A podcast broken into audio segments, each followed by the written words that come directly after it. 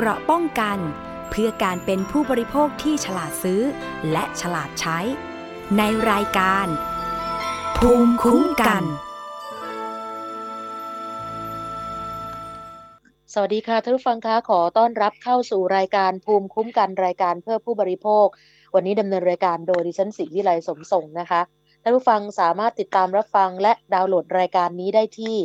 www.thaipbspodcast.com และแอปพลิเคชัน Thai PBS Podcast iOS Google Podcast SoundCloud Spotify แล้วก็เพจด้วยนะคะ facebook.com/thaipbspodcast นะคะ รวมถึงสถานีวิทยุชุมชนที่เชื่อมโยงสัญญาณไปทั่วประเทศนะคะ ไม่ว่าจะเป็นสถานีวิทยุชุมชนคนหนองย่าไซจังหวัดสุพรรณบุรี สถานีวิทยุ ชุมชนคลื่นเพื่อความมั่นคงเครือข่าย กระทรวงกลาโหมจังหวัดตราด สถานีวิทยุในเครืออารีดิโอวิทยาลัยอาชีวศึกษาทั้ง 142 สถานีเหล่านี้เป็นต้นนะคะ ก็สวัสดีทักทายทุกท่านสำหรับในวันนี้นะคะ มีเรื่องราวที่รายการภูมิคุ้มกันได้ติดตามกันอยู่นะคะ หลายเรื่องวันนี้เรื่องแรกก็คือจากกรณีที่เมื่อปีพศ 61 ขณะนั้นตัวแทนผู้บริโภคนะคะ ได้มีการยื่นฟ้องคดีแบบกลุ่มสามค่ายโทรศัพท์มือถือชื่อดัง เรื่องเกี่ยวกับการคิดค่าบริการโทรศัพท์แบบ ที่เขาเรียกว่า ปัดเศษ วินาทีเป็นนาทีเนื่องจากการคิดค่าบริการแบบดังกล่าวนั้นทำให้ผู้บริโภคจ่ายเงินเกินกว่าที่ใช้จริง แล้วก็ถือว่าเป็นการเอาเปรียบผู้บริโภคมาอย่างต่อเนื่องยาวนาน โดยผู้เสียหายจากการละเมิดผิดสัญญาของค่าย d t แทนั้นเนี่ยมีอยู่ประมาณ 23 ล้านเลขหมายในขณะนั้น รวมทั้งโจทย์สมาชิกกลุ่มรวมแล้ว 83 คน ซึ่งเป็นการฟ้องเป็นคดีแบบกลุ่มทั้ง 3 ค่าย โดยบริษัททรูยอมตกลงเยียวยาผู้บริโภค บริษัท d t แท ศาลชั้นต้นมีคำสั่งรับเป็นคดีกลุ่ม ส่วนบริษัท AIS ศาลชั้นต้นมีคำสั่งไม่รับเป็นคดีแบบกลุ่มค่ะ ซึ่งต่อมาเมื่อวันที่ 3 สิงหาคม 2564 ศาลอุทธรตัดสินไม่รับให้ดำเนินคดีแบบกลุ่ม และให้ดำเนินคดีแบบสามัญ แล้วก็ล่าสุดวันที่ 2 พฤศจิกายน 2564 ศาลอุทธรตัดสินคดีฟ้องแบบกลุ่ม d t แท โดยพิพากษากลับศาลชั้นต้น ให้ยกคำร้องขอดำเนินคดีแบบกลุ่มของโจทย์ทั้งสอง คือให้ศาลชั้นต้นดำเนินกระบวนพิจารณาต่อไปอย่างคดีสามัญตามข้อกำหนดของประธานศาลฎีกา ว่าด้วยการดำเนินคดีแบบกลุ่ม ปี พศ 2559 ข้อ 26 และพระธรรมนูญศาลยุติธรรม มาตรา 19 ทับ1วรรคสอง โดยมีมูลเหตุเรื่องการคิดค่าเสียหายที่แตกต่างกัน เนื่องจากว่ามีสมาชิกกลุ่มสมัครบริการคิดค่าโทรเป็นวินาที ตามรายการส่งเสริมการขายหรือว่าแพ็กเกจแล้วก็ผู้ใช้บริการบางคนได้รับส่วนลดค่าบริการ ในการพิจารณาคดีศาลจึงจำต้องพิจารณาตามผู้ใช้บริการแต่ละคนว่าผิดสัญญาหรือละเมิดหรือไม่ ได้รับความเสียหายเพียงใด และปัญหาว่าผู้ประกอบธุรกิจ เรียกเก็บค่าบริการถูกต้องหรือไม่ ภาระการพิสูจน์จะตกอยู่แก่ผู้ให้บริการ จึงสามารถฟ้องและดำเนินคดีได้โดยง่าย ไม่จำเป็นต้องมีทนายความ การนำสืบพยานหลักฐานในคดีก็ไม่ยุ่งยากซับซ้อน ดังนั้นการดำเนินคดีแบบกลุ่มสะดวกในการยื่นคำฟ้อง และนำสืบพยานหลักฐานบางส่วนเท่านั้น แต่มิได้เป็นธรรม และมีประสิทธิภาพมากกว่า การดำเนินคดีอย่างคดีสามัญ จึงไม่มีเหตุที่จะอนุญาตให้ดำเนินคดีแบบกลุ่มนะคะ ซึ่งหลังจากได้มีการฟังคำพิพากษาศาลอุทธรเรียบร้อยแล้วในการตัดสินตัดสินคดีครั้งนี้นะคะ ทางฝ่ายกฎหมายของฝ่ายพิทักษ์สิทธิผู้บริโภคจากมูลนิธิเพื่อผู้บริโภคนะคะ คุณนัทวดีเต็งพานิชกุลบอกว่า คดีกลุ่มดีแท็คิดค่าโทรศัพท์ ปัดเศษวินาทีเป็นนาที อยู่ในชั้นการพิจารณาการดำเนินคดีแบบกลุ่ม ในศาลชั้นต้นก็อนุญาตให้ดำเนินคดีแบบกลุ่ม แต่ศาลอุทธรพิพากษากลับ ให้ยกคำร้องขอดำเนินคดีแบบกลุ่มของโจทย์ทั้งสองแล้วให้ดำเนินคดีแบบคดีสามัญต่อ เหตุผลก็จะไปคล้ายกับคดีการฟ้องกลุ่ม AIS โดยมีเหตุผลเรื่องความไม่สะดวก การดำเนินคดีแบบสามัญมีความสะดวกกว่า เพราะว่าคดีผู้บริโภคเนี่ย สามารถยื่นฟ้องด้วยวาจาได้ ไม่ว่าจะเรียกค่าเสียหายจำนวนเท่าไหร่ อีกเหตุผลหนึ่งคือ ถ้าฟ้องแล้วมีการบังคับคดี สมาชิกกลุ่มก็จะมีภาระในการพิสูจน์ ขอรับชำระหนี้ยุ่งยาก เพราะว่าจำนวนหนี้แต่ละคนนั้นไม่เท่ากันนะคะ ทางนักกฎหมายบอกว่าถึงศาลจะแจ้งว่าการฟ้องคดีผู้บริโภคจะสะดวกกว่า ยื่นฟ้องด้วยวาจาได้ ภาระการพิสูจน์อยู่ที่ผู้ประกอบการ แต่ว่าด้วยมูลค่าความเสียหายที่มีอยู่จำนวนไม่สูงมากทำให้ผู้บริโภคนั้นไม่อยากดำเนินคดีต่อแล้ว ก็ละเลยสิทธิ์ของตัวเองที่ควรเกิดขึ้นและเสียสิทธิ์ผู้บริโภคไป เพราะว่าไม่ต้องการเสียเวลาเรียกร้องค่าเสียหายที่มีมูลค่าไม่มาก อีกทั้งการฟ้องคดีสามัญก็สะดวกกว่าจริงหรือเปล่า อันนี้ก็จะเหมือนเป็นการเพิ่มภาระให้ศาลหรือเปล่า ทั้งที่ เจตนารมณ์ของการดำเนินคดีแบบกลุ่มนั้น ต้องการให้เกิดการคุ้มครองผู้บริโภค ที่มีลักษณะความเสียหายทำนองเดียวกัน และการจะให้ผู้เสียหายที่มีค่าเสียหายเล็กน้อย ต้องดำเนินการฟ้องคดีเอง จึงยังเป็นภาระให้กับผู้บริโภคที่ต้องใช้ทุนทรัพย์ในการเรียกร้องค่าเสียหายสูงกว่า ค่าเสียหายที่เรียกร้องนะคะ เพราะฉะนั้นในคดีนี้ที่มีการฟ้องแบบคดีกลุ่ม เพราะว่า มีความเสียหายในรูปแบบเดียวกัน จากบริษัทเดียวกัน ซึ่งเข้าข่ายในการฟ้องคดีแบบกลุ่มได้ การที่ให้ไปดำเนินคดีแบบสามัญเหมือนกับผลักภาระให้กับผู้บริโภคต้องไปดำเนินคดีเอง เพราะว่าหากคดีแบบกลุ่มอนุมัติแล้ว ผู้บริโภคที่เข้าข่ายและเสียหาย สามารถใช้สิทธิ์ของตัวเองเข้ามาเรียกร้องค่าเสียหายส่วนนี้ได้เลย โดยไม่ต้องฟ้องคดีเอง แต่ว่า เมื่อเปลี่ยนเป็นการดำเนินคดีแบบสามัญจากโจทย์ที่ร่วมกันฟ้องอยู่ประมาณ 90 คนเนี่ยก็จะเหลือโจทย์หลักก็สองคน สมาชิกที่เหลือต้องฟ้องเป็นคดีใหม่ หรือถ้าผู้บริโภคที่จะหายแล้วก็ได้รับผลกระทบเหมือนกัน ก็เห็นว่าตัวเองมีส่วนได้ส่วนเสียตามกฎหมาย ในผลแห่งคดีนี้ก็สามารถเข้ามาเป็นผู้ร้องสอดในคดีได้นะคะ นี่คือที่นักกฎหมายจากมูลนิธิผู้บริโภคอธิบาย ราะว่าถึงแม้ว่าศาลจะให้ดำเนินการเป็นคดีสามัญแล้ว แต่ว่าขณะนี้นะคะทางมูลนิธิเพื่อผู้บริโภคนั้น ยังอยากจะให้ผู้บริโภคใช้สิทธิ์ เพื่อเรียกร้องค่าเสียหายที่ควรจะได้รับต่อนะคะสำหรับเกี่ยวกับเรื่องนี้นะคะ เพราะว่านี่เป็นเรื่องที่มีการพูดคุยกันมานานแล้วนะคะสำหรับเรื่องของการปัดเศษนะคะแบบจากวินาทีเป็น นาทีนะคะ ซึ่งหลายท่านก็อาจจะไม่ได้คิดถึงเรื่องตรงนี้ เพราะถือว่าบางคนบอกว่าอย่างที่บอกนะคะว่าเรื่องมันเล็กน้อยนะคะสำหรับในส่วนของผู้ที่ใช้งานอยู่นะคะ แต่บางคนบอกว่าโอ้โหถ้ามีการรวมกันนี่นะคะ หลายหลายคนก็ถือว่าเยอะอยู่พอสมควรเหมือนกันนะคะนี่คืออเป็นการต้องรวมพลังกันนะคะสำหรับในเรื่องของการคิดค่าโทรเป็นวินาทีนะคะจริงๆแล้วเนี่ย บทสรุปนะคะ ก็ยังไม่ยังไม่สรุปนะคะสักทีเดียว แต่ว่าสิ่งที่มีการรวมตัวกันนี่นะคะ ก็ถือว่าจะส่งผลดีต่อผู้บริโภคโดยรวมทั่วประเทศนะคะ ก่อนหน้านี้ทางมูลนิธิเพื่อผู้บริโภคนะคะ มีการได้รวบรวมผู้บริโภคเอาไว้ ประมาณถ้าจำไม่ผิดเนี่ยหลายร้อยรายนะคะ เกือบจะสี่ร้อย ที่สนใจจะร่วมฟ้องคดีแบบกลุ่มกรณีการปัดเศษวินาทีเป็นนาทีของผู้ให้บริการโทรศัพท์มือถือนะคะพอรวบรวมข้อมูลเสร็จเรียบร้อยแล้วก็จะนำคดีขึ้นสู่ศาลเพื่อจะได้สร้างบรรทัดฐานที่เป็นธรรมแก่สังคมโดยรวมนะคะ ก็คนที่สนใจฟ้องตอนนั้นเนี่ยก็ถือว่าหลายรายแต่ว่าพอสุดท้ายแล้วนี่นะคะ ก็อย่างที่บอกไปว่าซ้ำรอยเดิมก็คือว่าศาล อุทธรตัดสินไม่อนุญาตให้ดำเนินคดีกลุ่มนะสำหรับคดีการฟ้องกลุ่ม d t แทที่คิดค่าโทรศัพท์ ในการปัดเศษวินาทีที่ว่านี้นะคะก็ตอนที่มีการรวบรวมข้อมูลกันหลายปีแล้วเนี่ยนะคะ ตอนนั้นเนี่ยหลายคนก็บอกว่าเสียเวลา ฟ้องไปก็ไม่ชนะ หลายคนบอกว่านี่แหละเรามาประหยัดในส่วนตัวเองดีกว่า ในการ ใช้งานโทรศัพท์มือถือในแต่ละวันนะคะ ซึ่งการปัดเสร็จเป็นนาทีนั้นเนี่ยหลายคนบอกว่าโห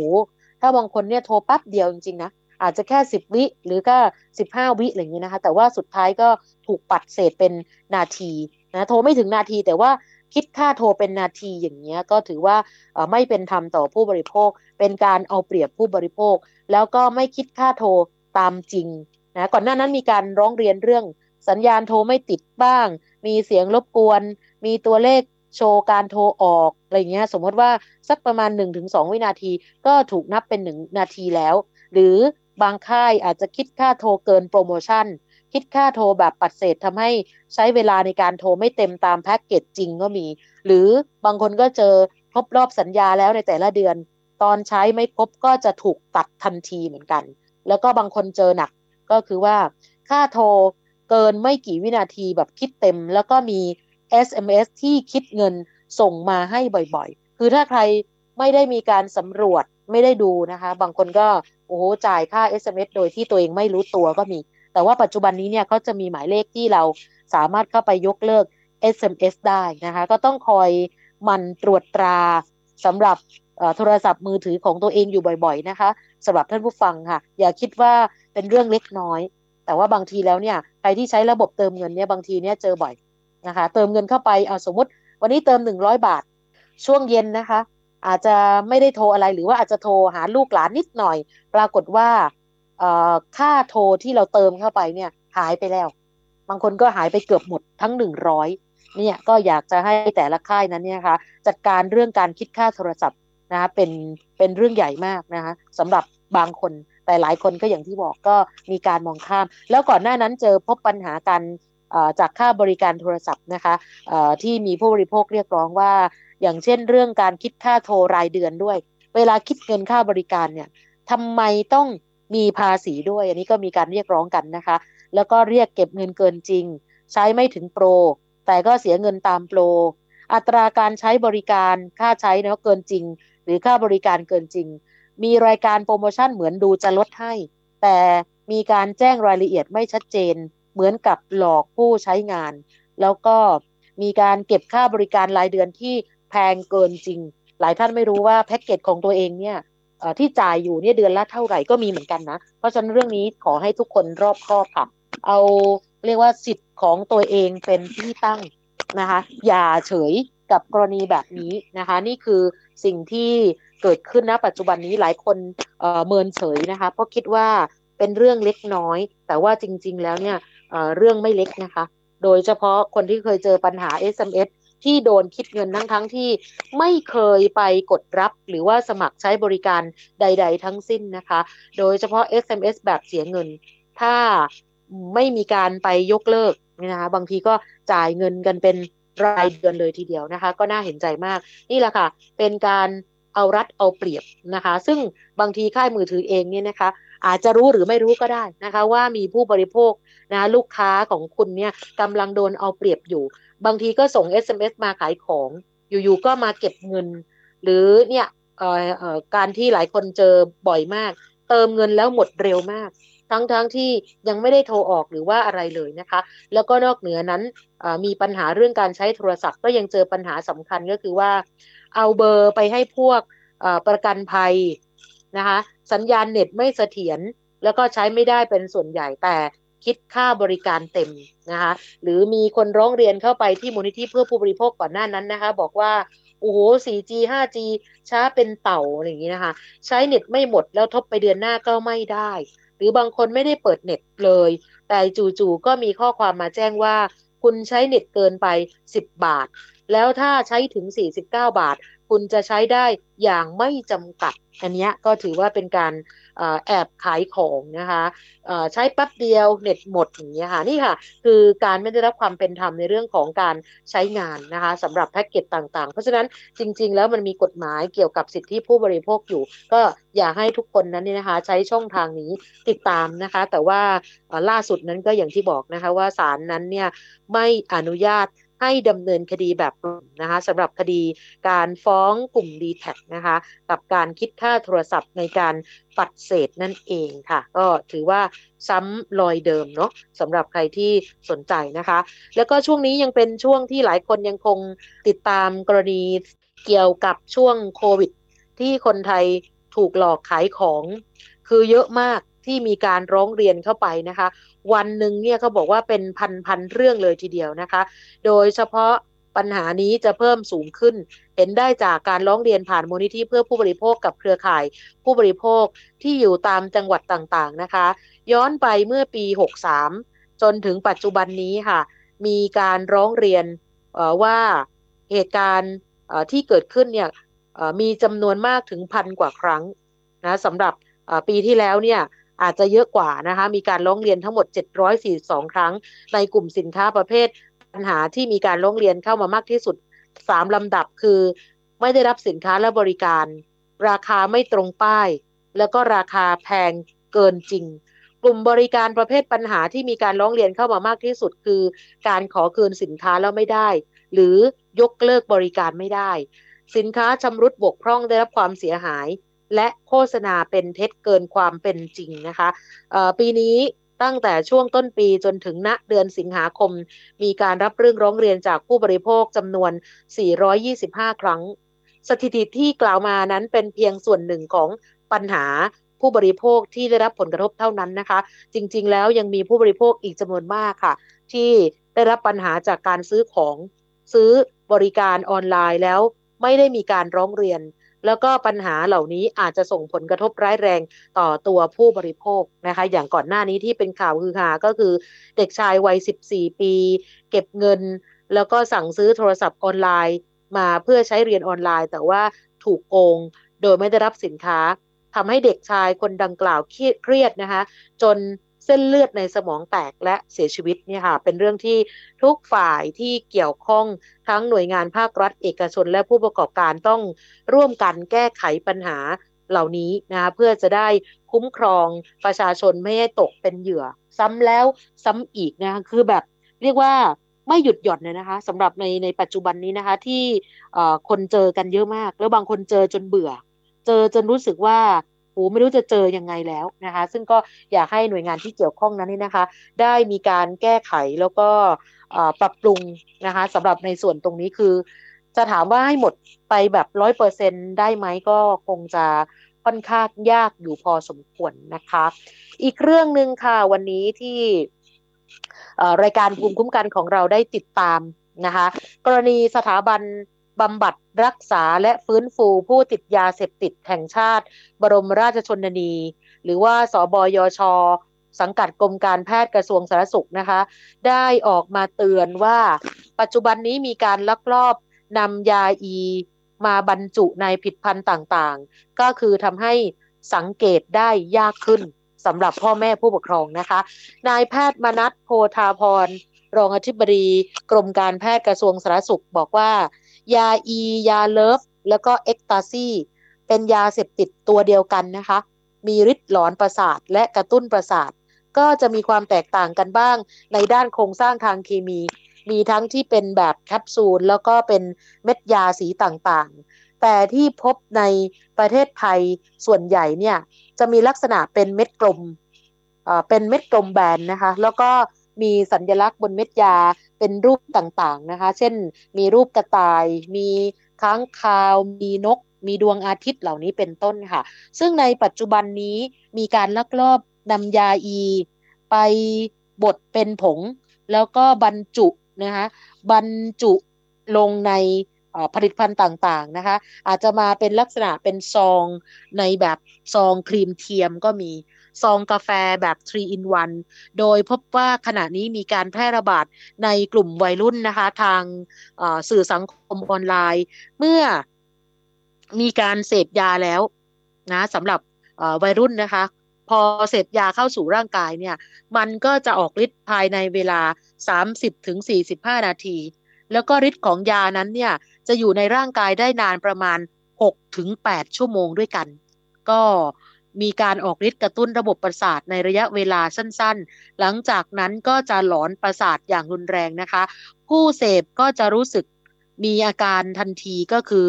ร้อนค่ะ เบื้องต้นนั้นเนี่ยรู้สึกร้อน เหงื่อออกมาก หัวใจเต้นเร็ว ความดันโลหิตสูง การได้ยินเสียงและการมองเห็นแสงสีต่างๆ นั้นก็จะผิดไปจากความเป็นจริง เคลิบเคลิ้ม แล้วก็รู้สึกตื่นตัวอยู่ตลอดเวลา ไม่สามารถควบคุมอารมณ์ของตัวเองได้ค่ะผู้อำนวยการสถาบันบำบัดรักษาและฟื้นฟูผู้ติดยาเสพติดแห่งชาติ บรมราชชนนี นายแพทย์สรายุทธ์บุญชัยพาณิชวัฒนา บอกว่ายาอีตัวนี้เนี่ยจะเข้าไปทำลายระบบประสาททำให้เซลล์สมองส่วนที่ทำหน้าที่หลั่งสารซีโรโทนิน ซึ่งเป็นสารสำคัญในการควบคุมอารมณ์ทำงานปกติ ก็คือผิดปกติไปเลยค่ะ โดยจะมีการหลั่งสารนี้ออกมามากกว่าปกติทำให้สดชื่นอารมณ์ดี แต่เมื่อเวลาผ่านไปสารดังกล่าวจะลดน้อยลงทำให้ผู้เสพเข้าสู่สภาวะอารมณ์เศร้าหมอง แล้วก็หดหู่ เกิดอาการซึมเศร้า และอาจกลายเป็นโรคจิตประเภทซึมเศร้าได้ แล้วก็สุดท้ายมีปัญหาเรื่องของเกี่ยวกับมีแนวโน้มว่า จะมีการฆ่าตัวตายสูงกว่าคนปกตินะคะสำหรับใครที่เสพเข้าไปนะคะนี่ค่ะก็น่าน่าห่วงมากนะคะนอกจากนี้แล้วการที่สารซีโรโทนินลดลงเนี่ย จะทำให้การนอนหลับผิดปกติด้วยนะคะ เวลาการนอนก็จะลดลง หลับไม่สนิทอ่อนเพลียขาดสมาธิในการเรียนหรือว่าการทำงาน แล้วก็บางรายนิยมเสพ ร้อมกับดื่มแอลกอฮอล์หรือว่ายาเสพติดชนิดอื่นร่วมด้วย แล้วก็อาจทำให้เกิดอาการช็อกและเสียชีวิตได้ค่ะ ทั้งนี้การลักลอบนำยาอีบรรจุลงในผิดพันธุ์ต่างๆ นั้นเนี่ยอาจจะทำให้มีการตรวจสอบค่อนข้างจะยากมากนะคะตรวจสอบได้ยากขึ้นเอ่อก็คุณหมอฝากถึงผู้ปกครองทุกท่านนะคะ ขอให้มันติดตาม ข่าวสารจากสื่อต่างๆ พร้อมกับสังเกตพฤติกรรมของลูกหลานนะคะ ถ้าพบว่ามีพฤติกรรมเสี่ยง แล้วก็พบสิ่งต้องสงสัยนั้นเนี่ยควรจะพูดคุยด้วยเหตุผล ไม่ใช้ความรุนแรงนะคะ ให้บอกกล่าวถึงผลเสียต่อสุขภาพ รวมถึงอันตรายที่จะตามมา แล้วก็รีบพาไปพบหมอ พบแพทย์เพื่อเข้าสู่กระบวนการบำบัดรักษานะคะ ใครที่เจอลักษณะแบบนี้ก็อย่านิ่งนอนใจนะคะ ปัจจุบันนี้ถ้ารู้เร็วก็จะรักษาได้เร็วนะคะ คือปัจจุบันนี้เนี่ยจะมียาเสพติดประเภทใหม่ ๆ ออกมาระบาดอยู่ในโลกโซเชียล แล้วก็กลุ่มนักเสพยาเสพติดเนี่ยนะคะเขาก็จะหาหนทางในการแปรรูปมาเป็นแบบอย่างที่บอกเนี่ยนะคะ เป็นกาแฟ คือถ้าในวงการเขาเรียกกันว่าเป็นเคกาแฟ หรือว่าฟิลกาแฟ ซึ่งจะมีลักษณะบรรจุหีบห่ออยู่ ในซองคล้ายกับกาแฟสำเร็จรูปเลยค่ะ สามารถใช้ชงน้ำร้อนก็ได้ชงในน้ำเย็นดื่มเป็นยาเสพติดได้ทันที แล้วก็จะมีฤทธิ์คล้ายกับยาเคทั่วไปนะคะผู้สื่อข่าวไปสอบถามท่านรองผู้บัญชาการตำรวจปราบปรามยาเสพติด พลตบตรี จิรวัตรพยุงธรรม ก็ได้รับข้อมูลเหมือนกันนะคะว่า ขณะนี้ตำรวจปราบปรามยาเสพติดนั้น รับทราบข้อมูลดังกล่าวจากในโลกโซเชียลแล้ว โดยทางผู้บัญชาการตำรวจปราบปรามยาเสพติดก็สั่งการว่าให้กองบังคับการตำรวจปราบปรามยาเสพติดหนึ่งซึ่งดูแลในพื้นที่กรุงเทพและปริมณฑลไปสืบหาข้อมูลนี้นะคะว่าไอ้ตัวเคกาแฟหรือว่าฟิลกาแฟเนี่ย มีการขายอยู่ในประเทศไทยจริงหรือไม่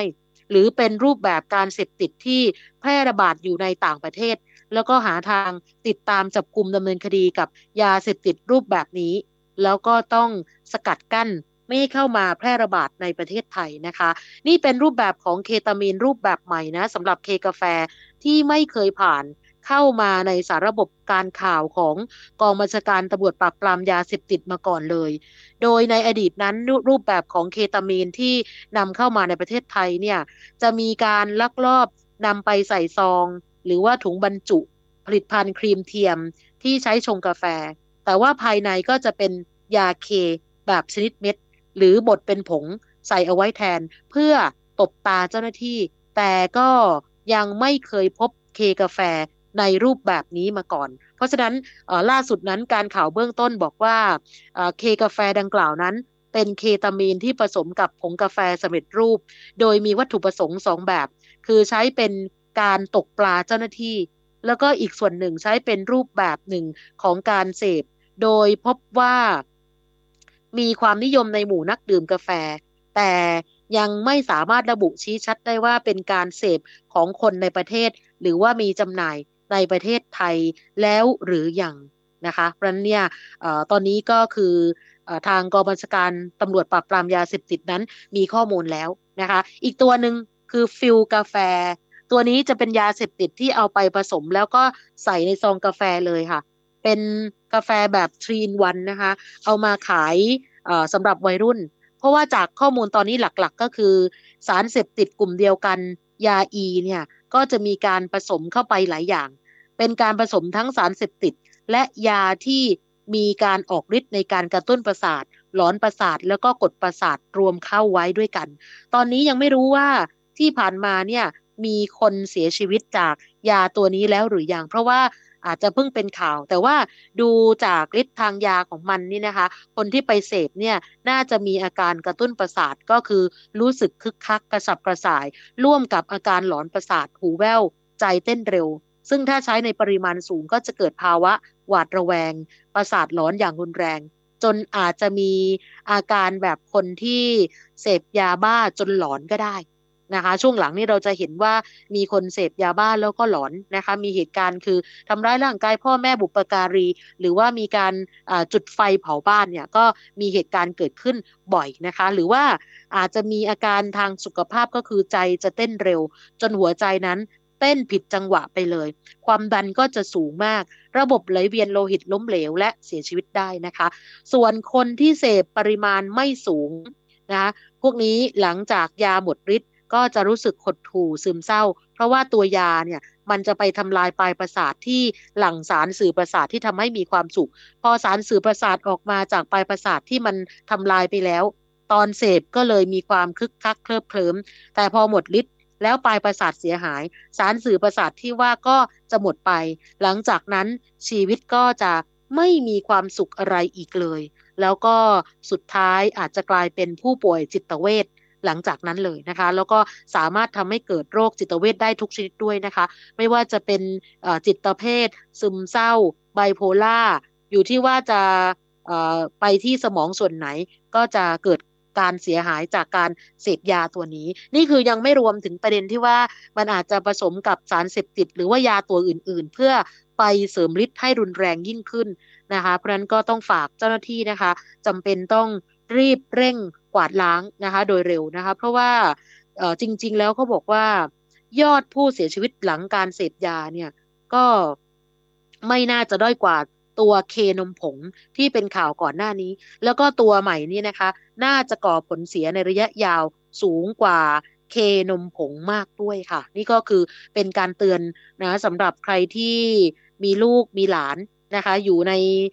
วัยรุ่นวัยที่อยากรู้อยากเห็นอยากทดลองนะคะ ก็ขอให้สังเกตพฤติกรรม นะแล้วก็สังเกตดูว่าเอ๊บุตรหลานเนี่ยมีการเปลี่ยนแปลงหรือว่าเขามีพฤติกรรมแปลกๆหรือไม่อย่างไรนะคะ เพราะว่าตอนนี้เนี่ยเห็นบอกว่ามีการโพสต์ขายนะกันแบบจงแจ้งด้วยนะคะสิ่งที่เชื่อว่าเป็นยาเสพติดบรรจุในซองกาแฟแบบ 3 in 1 ยี่ห้อหนึ่ง ที่ระบุข้อความว่ากาแฟซองสามพัน ซึ่งเป็นที่เข้าใจทั่วไปว่าวัตถุที่อยู่ในกาแฟซอง มีการตั้งราคาขายซองละ 3,000 บาท ผ่านสื่อโซเชียลนะคะ เพราะฉะนั้นสำนักงงานปราบปรามยาเสพติดนะคะปปสก็ตรวจสอบแล้ว พบว่าบัญชีผู้ใช้รายหนึ่งที่มีการโพสต์ขายยาเสพติด โดยข้อความดังกล่าวอ้างว่า ภายในซองกาแฟเป็นยาอี ผงบดผสมกับเรียกว่าไฟไฟนะคะซึ่งมียาเสพติดชนิดอื่นมาผสมรวมกันด้วยค่ะ จำหน่ายในราคาซองละสามพันพร้อมอ้างสรรพคุณว่า จะให้ผลการออกฤทธิ์หรือว่ามึนเมาได้มากกว่าการเสพยาอีเพียงอย่างเดียว ในส่วนของการบรรจุด้วยซองกาแฟนี่นะคะจริงๆแล้วที่ทางปปสเขาชี้แจงก็คือว่า มันเป็นแค่วิธีการปกปิดอำพรางทั่วไปของนักค้ายา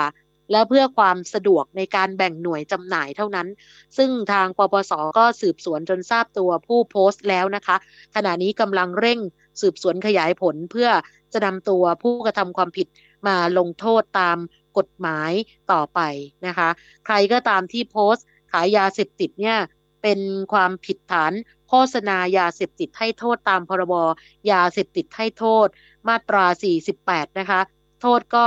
จำคุกไม่เกิน 2 ปีปรับตั้งแต่ 20,000 ถึง 200,000 บาท หรือทั้งจำทั้งปรับ และถ้ามีการซื้อขายตามที่โพสต์จริง ผู้โพสต์ก็จะมีความผิดฐานจำหน่าย ส่วนผู้ซื้อก็จะมีความผิดฐานครอบครอง และถ้าส่งต่อไปยังผู้ซื้อต่างประเทศ ก็จะมีความผิดฐานส่งออกด้วยนะคะ ตัวยาไฟไฟเนี่ยเป็นวัตถุออกฤทธิ์ในกลุ่มยากล่อมประสาทนะคะแล้วก็เป็นวัตถุออกฤทธิ์ประเภท 2 ตามพระราชบัญญัติออกฤทธิ์ต่อจิตและประสาท ปีพศ 2522 คือมันจะออกฤทธิ์รุนแรง ก็เลยต้องมีการควบคุมการใช้อย่างเข้มงวดนะคะเนี่ยค่ะ ก็ถือว่าเป็นการขายยาเสพติดออนไลน์ที่ใกล้เคียงกับกรณีการค้ายาเคนมผงที่เคยตกเป็นข่าวโด่งดัง เมื่อช่วง ปลายปีหรือว่าต้นปีที่ผ่านมา อันนี้ก็ส่งผลให้มีผู้เสพเสียชีวิตหลายราย ในพื้นที่กรุงเทพกับปริมณฑลตามที่เป็นข่าว เพราะนั้นก็อีกรอบหนึ่งนะคะว่าขอเตือนนะคะผู้ปกครองหมั่นติดตามข่าวสาร แล้วก็สังเกตพฤติกรรมของบุตรหลานของท่านอย่างใกล้ชิดนะคะ ซึ่งก็ทำให้ เสียเวลานะเพราะนั้นคือถ้ารู้ก็จะได้รักษาตั้งแต่เนิ่นๆ หรือว่าจะเข้าสู่กระบวนการบำบัดนะคะที่เป็นวิธีที่ถูกต้อง ใครที่จะขอรับการปรึกษาเกี่ยวกับเรื่องของการใช้ยาหรือสารเสพติดนั้นเนี่ยสามารถโทรสายด่วนยาเสพติด 1165 ได้นะคะ หรือเข้าไปรับการบำบัดรักษายาเสพติดได้ที่สถาบันของรัฐ นั่นก็คือสถาบันบำบัดรักษาและฟื้นฟูผู้ติดยาเสพติดแห่งชาติ บรมราชชนนีของกรมการแพทย์นะคะ หรือว่าจะไปที่โรงพยาบาลธัญรักษ์ในส่วนภูมิภาคทั้ง 6แข่งก็ได้นะคะ ปัจจุบันนี้ก็มีอยู่ที่จังหวัดเชียงใหม่ แม่ฮ่องสอน ขอนแก่น อุดรธานี สงขลา และปัตตานีค่ะ เราจะพักกันสักครู่นะคะ เดี๋ยวกลับมาในช่วงหน้ากันต่อค่ะ เกราะป้องกัน เพื่อการเป็นผู้บริโภคที่ฉลาดซื้อ และฉลาดใช้ ในรายการ ภูมิคุ้มกัน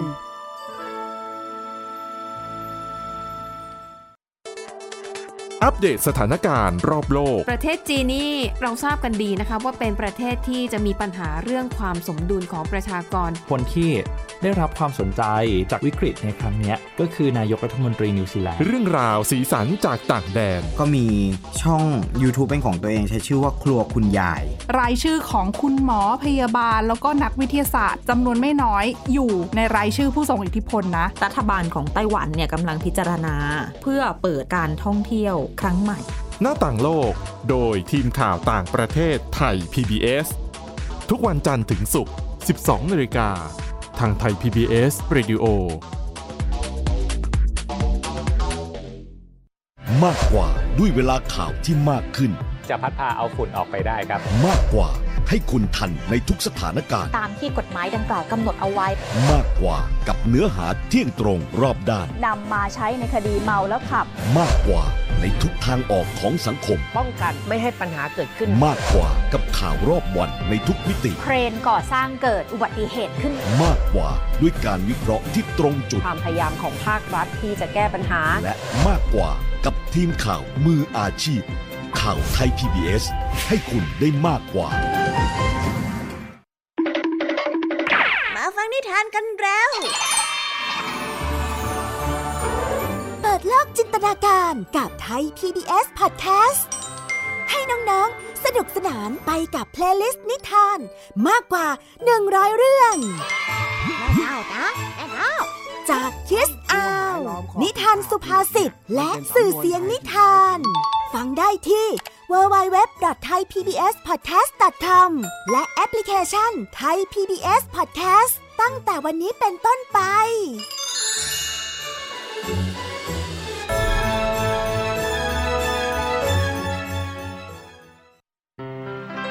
เกราะป้องกันเพื่อการเป็นผู้บริโภคที่ฉลาดซื้อ และฉลาดใช้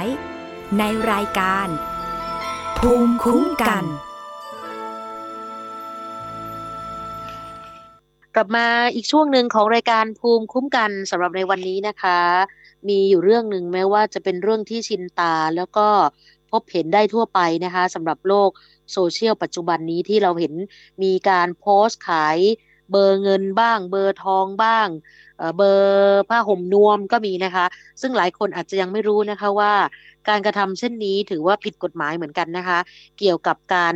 เล่นการพนันค่ะ ในเรื่องนี้นะคะ กองกำกับการสืบสวนตำรวจภูธรจังหวัดตราดค่ะได้มีการโพสต์ ข้อกฎหมายเตือนประชาชนที่ตอนนี้เนี่ยโลกโซเชียลได้มีการโพสต์ขายเบอร์เงินและเบอร์ทองกันเป็นจำนวนมาก ซึ่งกรณีนี้นะคะ การขายเบอร์เงินและเบอร์ทองถือว่าผิดกฎหมาย แล้วก็เสี่ยงต่อการโดนจับและปรับด้วยนะคะ ในมาตรา 12 วงเล็บหนึ่งระบุไว้ชัดเจนค่ะว่า ผู้ใดจัดให้มีการเล่นหรือ ทำอุบายล่อ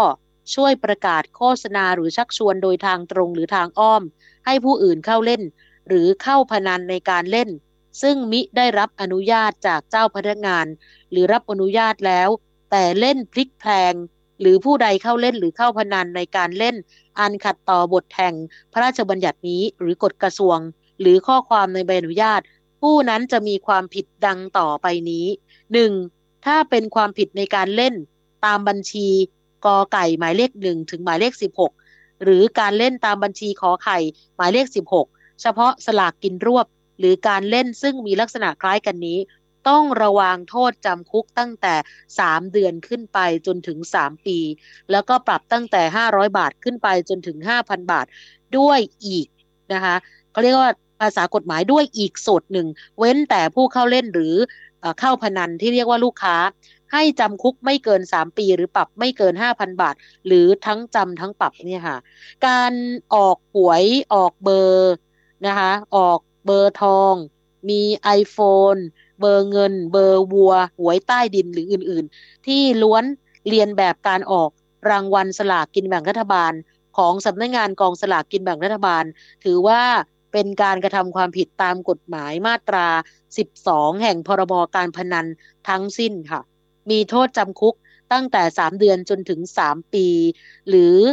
จะมีการปรับ 500ถึง5,000 บาท แล้วก็เจ้าหน้าที่ตำรวจสามารถจับกลุ่มผู้ขาย และผู้ที่เกี่ยวข้องดำเนินคดีอาญาได้ทันทีนะคะ นี่คือหลายคนอาจจะคิดไม่ถึงว่าก็แค่ขายกันประมาณสักใบละ 20 บาทหรือ 10 บาทก็มีนะคะ แต่ว่าอย่าลืมนะคะเเป็นเรื่องของการเรียนแบบ ออกรางวัลสลากกินแบ่งรัฐบาล เจอจำคุกและปรับเหมือนกันนะคะย้ำอีกทีหนึ่งนะคะ คนที่ขายเบอร์โทรศัพท์มือถือไอโฟนหวยเบอร์ทองหวยเบอร์เงิน ผ้าห่มนวมหวยเบอร์วัวหวยใต้ดินหรืออื่นๆนะคะ คนขายจำคุก 3 เดือนถึง 3 ปี ปรับ 500ถึง5,000 คนซื้อจำคุกไม่เกินสามปี หรือปรับไม่เกินห้าพันบาท อันนี้ขอให้จำไว้เลย แล้วยิ่งมาโพสต์ ผ่าน Facebook ส่วนตัวก็ยิ่งไปกันใหญ่ นั่นถือว่าองค์ประกอบครบแล้วสำหรับการทำความผิดของคุณก็ขอเตือนเอาไว้นะคะ ผิดทั้งคู่ค่ะ ทั้งคนซื้อและ คนขายนะคะ ก็อย่าประมาทแล้วก็อย่าทำนะคะะช่วงนี้เราจะไปช่วงคิดก่อนเชื่อกับอาจารย์ ดรแก้วกังสดานอัมภัยกันนะคะ วันนี้อาจารย์มีข้อมูลความรู้นะคะ เกี่ยวกับเรื่องของกาแฟเหมือนกันนะคะ วันนี้พูดถึงเรื่องกาแฟกับยาเสพติดเยอะนะคะ แต่ว่าอาจารย์จะพูดถึงเรื่องของการทำให้กาแฟที่ขมน้อยลง และมีสารพิษจากการคั่วน้อยลงได้หรือไม่เชิญค่ะ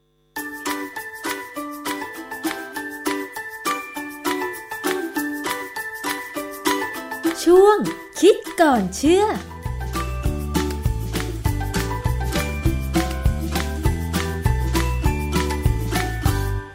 บกันในช่วงคิดก่อนเชื่อกับดรแก้วกังสดานนภัยนักพิษวิทยากับดิฉันชนะทิพไพรพงษ์เช่นเคยนะคะ คุณผู้ฟังชอบดื่มกาแฟไหมคะ บางคนชอบมาก แต่บางคนบอกไม่ดื่มเลย เพราะว่ากาแฟมีรสขม ทีนี้เราจะมาคุยกันว่า จะทำให้กาแฟมีรสขมมาก ทำให้มีรสขมน้อยลงได้หรือไม่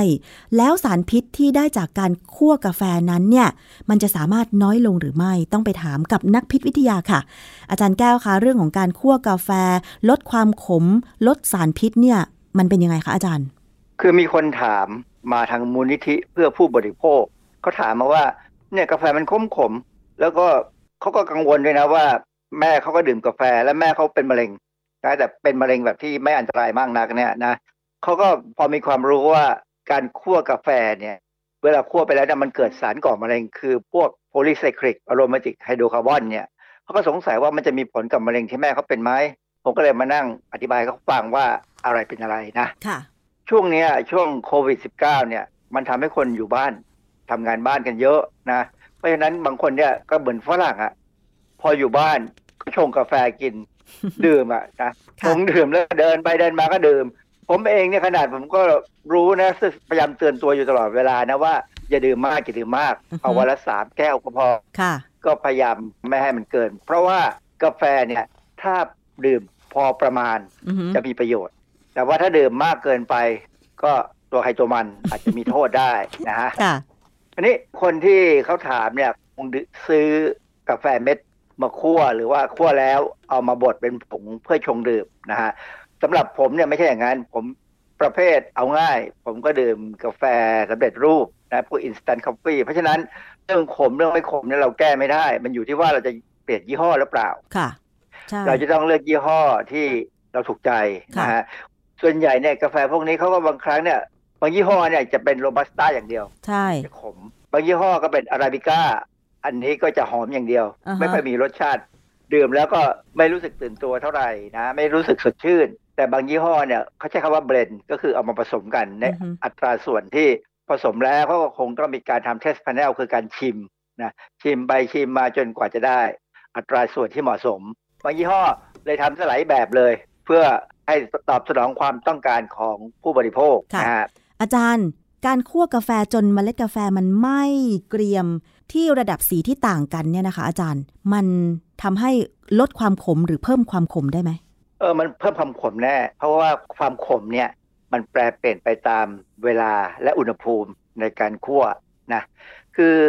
รสขมของกาแฟเนี่ยมันเป็นสารประกอบ phenolic สารประกอบ phenolic เนี่ยเป็นสารที่มีฤทธิ์ต้านออกซิเดชันต้านอนุมูลอิสระเพราะฉะนั้นอันนี้เป็นประโยชน์ค่ะนะฮะที่เขาพบมากที่สุดคือกรด chlorogenic ซึ่ง เป็นประมาณ 8%ของน้ำหนักแห้งของกาแฟอาราบิก้าดิบ จะมีกรด chlorogenic มากนะซึ่งกรดนี้เนี่ยมันขึ้นอยู่กับว่าเมล็ดกาแฟเนี่ย มันอ่อนหรือแก่ด้วย คือถ้าเขาไปเก็บกาแฟตอนที่เขาเลือกเก็บเฉพาะเม็ดแดงๆนะคือสุกแล้วเนี่ยค่ะอันนี้ก็จะมี chlorogenic เข้าใจว่าจะน้อยลงนะครับเพราะว่ามันเปลี่ยนเป็นตัวอื่น แต่ถ้าเมล็ดกาแฟที่ยังสุกไม่ดีออกเขียวๆเหลืองๆนะ จะมีกรด chlorogenic มากกว่าเมล็ดที่สุก แล้วกรดนี้นะฮะดีหรือไม่ดีคะอาจารย์กรดนี้มันเป็นสารต้านอนุมูลอิสระ สารต้านออกซิเดชันไงมันก็มีประโยชน์ แต่มันก็เป็นตัวที่ทำให้เกิดความขมด้วยเวลาคั่วค่ะโรบัสต้าเนี่ยจะมีกรดที่เยอะ เพราะฉะนั้นโรบัสต้าเนี่ยก็จะขมกว่าอาราบิก้า เนื่องจากมีกรด chlorogenic และคาเฟอีน คือ chlorogenic acid กรดตัวเนี้ยนะ มันจะไปพร้อมๆกับคาเฟอีน คือใครมากมันก็ตามไปด้วยกันนะฮะค่ะเอ่อในโรบัสต้าเนี่ยเขาบอกว่ากรดเนี่ยมีถึง 10%ของน้ำหนักแห้งค่ะแต่ถ้าอาราบิก้ามีแค่ 2%เพราะฉะนั้นก็ถึง blend ไงก็ถึงเอามาผสมกันเพื่อให้มันได้กลมๆลักษณะอะไรทั้งเออกลมกล่อมมีทั้งหอมด้วย ทั้งขมรสด้วยขมแล้วก็ด้วยสามารถที่จะที่จะกระตุ้นเราได้ แต่ว่าถ้ากาแฟไม่ขมจะเกิดอะไรขึ้น นั่นน่ะสิ กาแฟถ้าไม่ขมเลย มันก็จะมีอย่างอื่นจะมีรสชาติที่อา จจะเปรี้ยวนิดๆหวานหน่อยๆหวานธรรมชาตินะค่ะฝรั่งเนี่ยเวลาเขาดื่มกาแฟเนี่ยเขาไม่ค่อยใส่น้ำตาลหรือใส่ครีมนะเขาดื่มน้ำผสมกาแฟอย่างเดียวเลยนะฮะแล้วบางครั้งเนี่ยใช้ชงความร้อน บางครั้งก็ชงด้วยน้ำเย็น หรือบางครั้งเป็นน้ำที่แช่ตู้เย็นด้วยซ้ำนะทีนี้ถ้าน้ำแช่ตู้เย็นเนี่ย มันก็จะดึงเอาความขมหรือเอาอะไรต่ออะไรออกมาได้น้อยหน่อย หรือว่าถ้าเขาชงแบบธรรมดาแล้วก็ใส่ หม้อต้มให้มันเดือดไปเรื่อยๆ ก็อันนั้นคือเขาดื่มกาแฟเหมือนกับคลายเครียดอะ ไม่ได้ดื่มเพื่อเอาจริงเอาจังเหมือนอย่างบ้านเราบ้านเรานี่ผมไม่อยากใช้คำว่าดื่มเลยไม่อยากอยากจะใช้คำว่ากินอะ กินคือคือมันทั้งข้นทั้งมันแล้วก็หวานค่ะ กาแฟบ้านเรานี่ต่างจากที่อเมริกาเยอะนะฮะอเมริกาเนี่ยต่อให้ไปที่ร้านดัง ๆ เนี่ยนะ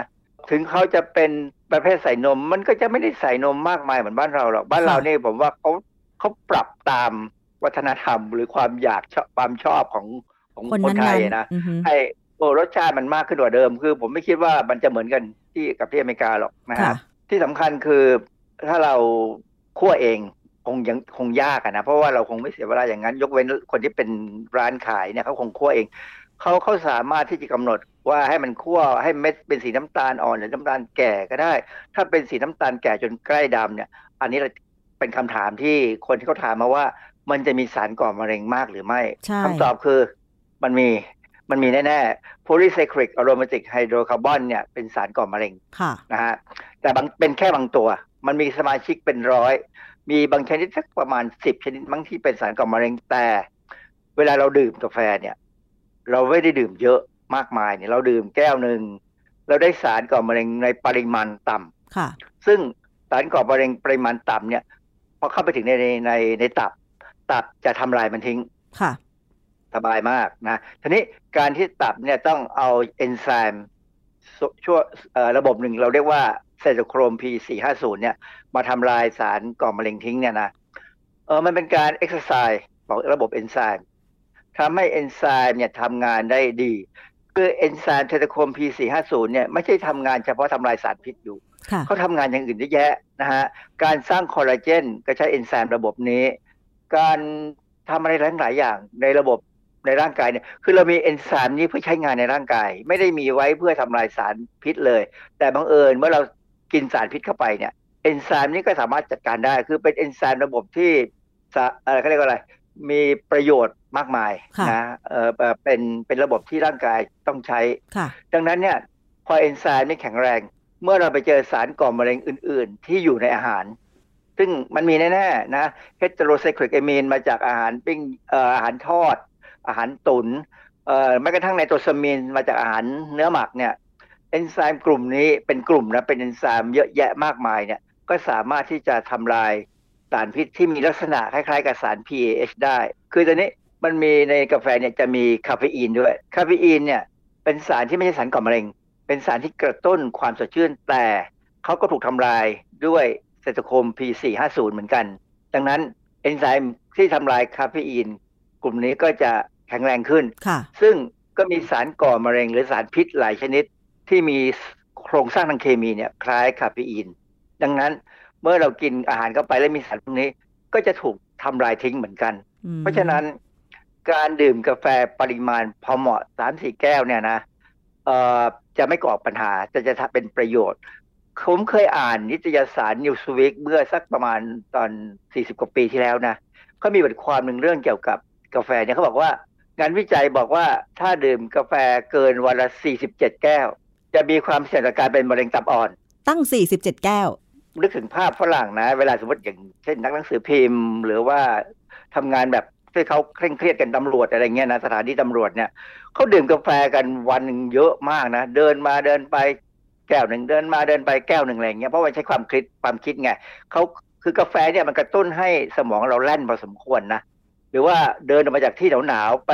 กลางหิมะเนี่ยกลับเข้ามาในทำงานที่ทำงานหรือในบ้านเนี่ยกาแฟร้อนๆเนี่ยโอ้โหช่วยทำให้เราสดชื่นขึ้นอืนะครับมค่ะดังนั้นเนี่ย โอกาสถึง 47 แก้วก็พอมีนะฮะอืมค่ะเพราะฉะนั้นเขาเลยบอกว่าให้ดื่มน้อยๆหน่อย อย่าดื่มมากอย่างนั้นนะให้ดื่มจริงๆจังๆนะครับสามสามสี่แก้วคือหลังอาหาร การดื่มกาแฟหลังอาหารเนี่ยได้ประโยชน์เพราะว่าคาเฟอีนเนี่ยเป็นสารตัวหนึ่ง เราเรียกว่าซิคลิโตกอกเนี่ยเป็นตัวกระตุ้นให้น้ำย่อยอาหารเนี่ยออกมาอืมดังนั้นดังนั้นเนี่ยคนที่กินอาหารแล้วไม่ค่อยแบบแบบว่าการย่อยไม่ค่อยดีนะถ้าดื่มกาแฟไปด้วยเนี่ยหลังอาหารนะจะทำให้การย่อยอาหารดีขึ้นค่ะท้องอืดท้องเฟ้อจะน้อยลง แต่อย่าดื่มกาแฟเมื่อท้องว่างเพราะผมได้ ประสบการณ์มาแล้วว่า ถ้าดื่มกาแฟเมื่อท้องว่างเนี่ยน้ำย่อยมันไหลออกมาเมื่อไหร่เนี่ย ผมไมเกรนทันทีเลยค่ะ เหตุผลที่เขาบอกว่ากาแฟเป็นตัวกระตุ้นการเป็นไมเกรน แต่ผมก็เคยเล่าให้ฟังแล้วว่า ถ้าเริ่มเป็นไมเกรนโดยที่ไม่มีสาเหตุอื่น อาจอาจจะเป็นสาเหตุอื่นนะ เช่นหนาวไปหรือหิวไปหรืออะไรก็ตามเนี่ยตอนนั้นเนี่ยพอเริ่มเห็นแสงออร่าเนี่ยเห็นแสงในสมองเนี่ยนะมือตาเริ่มปวดเนี่ยถ้าเราดื่มกาแฟสักแก้วเนี่ยมันจะบรรเทาอาการและทำให้วันรุ่งขึ้นไม่ปวดหัวค่ะ การดื่มกาแฟจากเมล็ดกาแฟที่คั่วด้วยความเข้มที่ต่างกัน สารที่ได้จากเมล็ดกาแฟก็จะได้ต่างกันด้วย ถูกต้องไหมคะอาจารย์ถูกต้องครับปริมาณและความรสชาติจะต่างกัน สามารถเลือกรสชาติที่เราต้องการได้ค่ะและถ้าดื่มไม่มากนักสามสี่แก้วต่อวัน ไม่ควรจะมีปัญหานะสำหรับแม้แม้กระทั่งคนที่รู้ว่าไปกำลังบำบัดมะเร็งอยู่เนี่ยนะก็พอดื่มได้ มันอาจจะช่วยได้ซ้ำนะฮะแล้วก็จริง ๆ การดื่มกาแฟนี่มันเป็นรสชาติของชีวิตอะค่ะดื่มได้ไม่มีปัญหาใช่ไหมคะ แต่ว่าต้องดื่มน้อยๆ ไม่เกินวันละสักสามแก้วเท่านั้น เอาสามสี่แก้วนะ ให้บวกลบหนึ่งแก้วไว้ค่ะ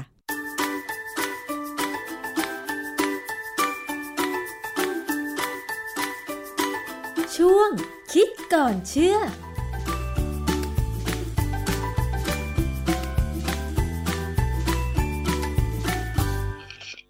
ช่วงคิดก่อนเชื่อกับอาจารย์ ดรแก้วกังสดานอัมภัยนักพิษวิทยานะคะ ก็มีให้ติดตามกัน เป็นประจำทุกวันนะคะ วันนี้มาปิดท้ายกันที่การเตือนภัยระวังมิจฉาชีพจากมูลนิธิกระจกเงานะคะ ซึ่งในสถานการณ์วิกฤตเศรษฐกิจแบบนี้ไม่ควรจะมีใครมาหาประโยชน์จากความยากลำบากของผู้คน โดยการหลอกลวง ซึ่งจะเป็นการซ้ำเติมคนที่ลำบากอยู่แล้วให้ลำบากมากยิ่งขึ้นนะคะ ทางมูลนิธิกระจกเงาก็ประกาศเตือนภัยนะคะว่าให้ท่านผู้ฟังนะคะ ผู้บริโภคระมัดระวังมิจฉาชีพค่ะที่หลอกจ้างเขียนคำศัพท์ภาษาอังกฤษ โดยมีการเก็บค่าสมัครเขียนค่าเป็นคำศัพท์นะคะแล้วอ้างว่าจะมีรายได้ก็คือ จ่ายค่าสมัคร 199 บาท เขียนมา 20 แผ่น จะได้รายได้ 1,200 บาท จ่ายมา 299 บาท เขียนคำศัพท์ 30 แผ่น จะมีคนจ่ายเงินให้ 2,900 บาท เขียนมา 399 บาทนะคือจ่ายมานะคะ ให้เขียน 40 แผ่น แล้วก็จะได้รับรายได้ 3,650 บาท หลังจากการเขียนเสร็จก็มีการให้ข้อมูล จัดส่งผลงานมาที่มูลนิธิกระจกเงา ตลอดหนึ่งเดือนที่ผ่านมานะคะ มีคนหลงเชื่อทยอยส่งผลงาน การคัดลายมือถึงมูลนิธิมาเฉลี่ยแล้ว 1-3 ชิ้นต่อวัน โดยมีผู้เสียหายที่ไม่ได้ค่าตอบแทน หรือได้รับแค่บางส่วน ทยอยติดต่อมาสอบถาม แล้วก็แจ้งความเดือดร้อนมาตลอดนะคะ ทางมูลนิธิกระจกเงาก็ขอยืนยันค่ะว่าขณะนี้มูลนิธิไม่มีกิจกรรมการจ้างเขียนคำศัพท์แต่อย่างใด ไม่มีองค์กรอื่นใด ติดต่อมูลนิธิเพื่อขอจัดกิจกรรมในลักษณะดังกล่าว ในกรณีเป็นกิจกรรมกับกลุ่มอาสาสมัคร หรือว่าองค์กรพันธมิตรที่ต้องการทำกิจกรรมสนับสนุนภารกิจทางสังคมร่วมกัน ทุกกิจกรรมต้องผ่านการรับทราบ และต้องตอบรับ การยินยอมจากมูลนิธิก่อนเท่านั้นนะคะสำหรับการจ้างงานอื่น ๆ ภายในมูลนิธิกระจกเงา ลักษณะการจ้างงานก็จะเป็นการติดต่อกันอย่างเป็นทางการ โดยเจ้าหน้าที่ของมูลนิธิเท่านั้น ถ้าหากว่ามีการจ้างงานจำนวนมาก การประกาศจ้างงาน เขาก็จะต้องสื่อสารผ่านช่องทางของมูลนิธิกระจกเงาเท่านั้น ใครที่เห็นหรือสงสัยว่าจะมีการแอบอ้างเพื่อแสวงหาผลประโยชน์ก็ติดต่อไปที่เพจของมูลนิธิกระจกเงาโดยตรงน่าจะดีกว่า เพราะฉะนั้นนี่เป็นการเตือนภัยอีกเรื่องหนึ่งนะคะว่าไม่มีนะคะให้จ้างเขียนคำศัพท์เป็นภาษาอังกฤษ แล้วก็จะมีรายได้ในแต่ละวันนะคะ1,200 2,900 3,600 แต่ว่าคุณต้องจ่ายค่าสมัครไปก่อนเนี่ยไม่มีลักษณะแบบนี้ก็ถือว่าเป็นมิจฉาชีพให้ทุกคนต้องระวังนะคะหมดเวลาแล้วสำหรับวันนี้ในรายการภูมิคุ้มกันของเรา กลับมาเจอกันใหม่ในวันพรุ่งนี้ สวัสดีค่ะ ติดตามรายการได้ที่ www.thaipbspodcast.com แอปพลิเคชัน Thai PBS Podcast หรือฟังผ่านแอปพลิเคชัน Podcast ของ iOS Google Podcast Android Podbean SoundCloud และ Spotify ติดตามความเคลื่อนไหวของรายการและแสดงความคิดเห็น โดยกดถูกใจที่ facebook.com/thaipbspodcast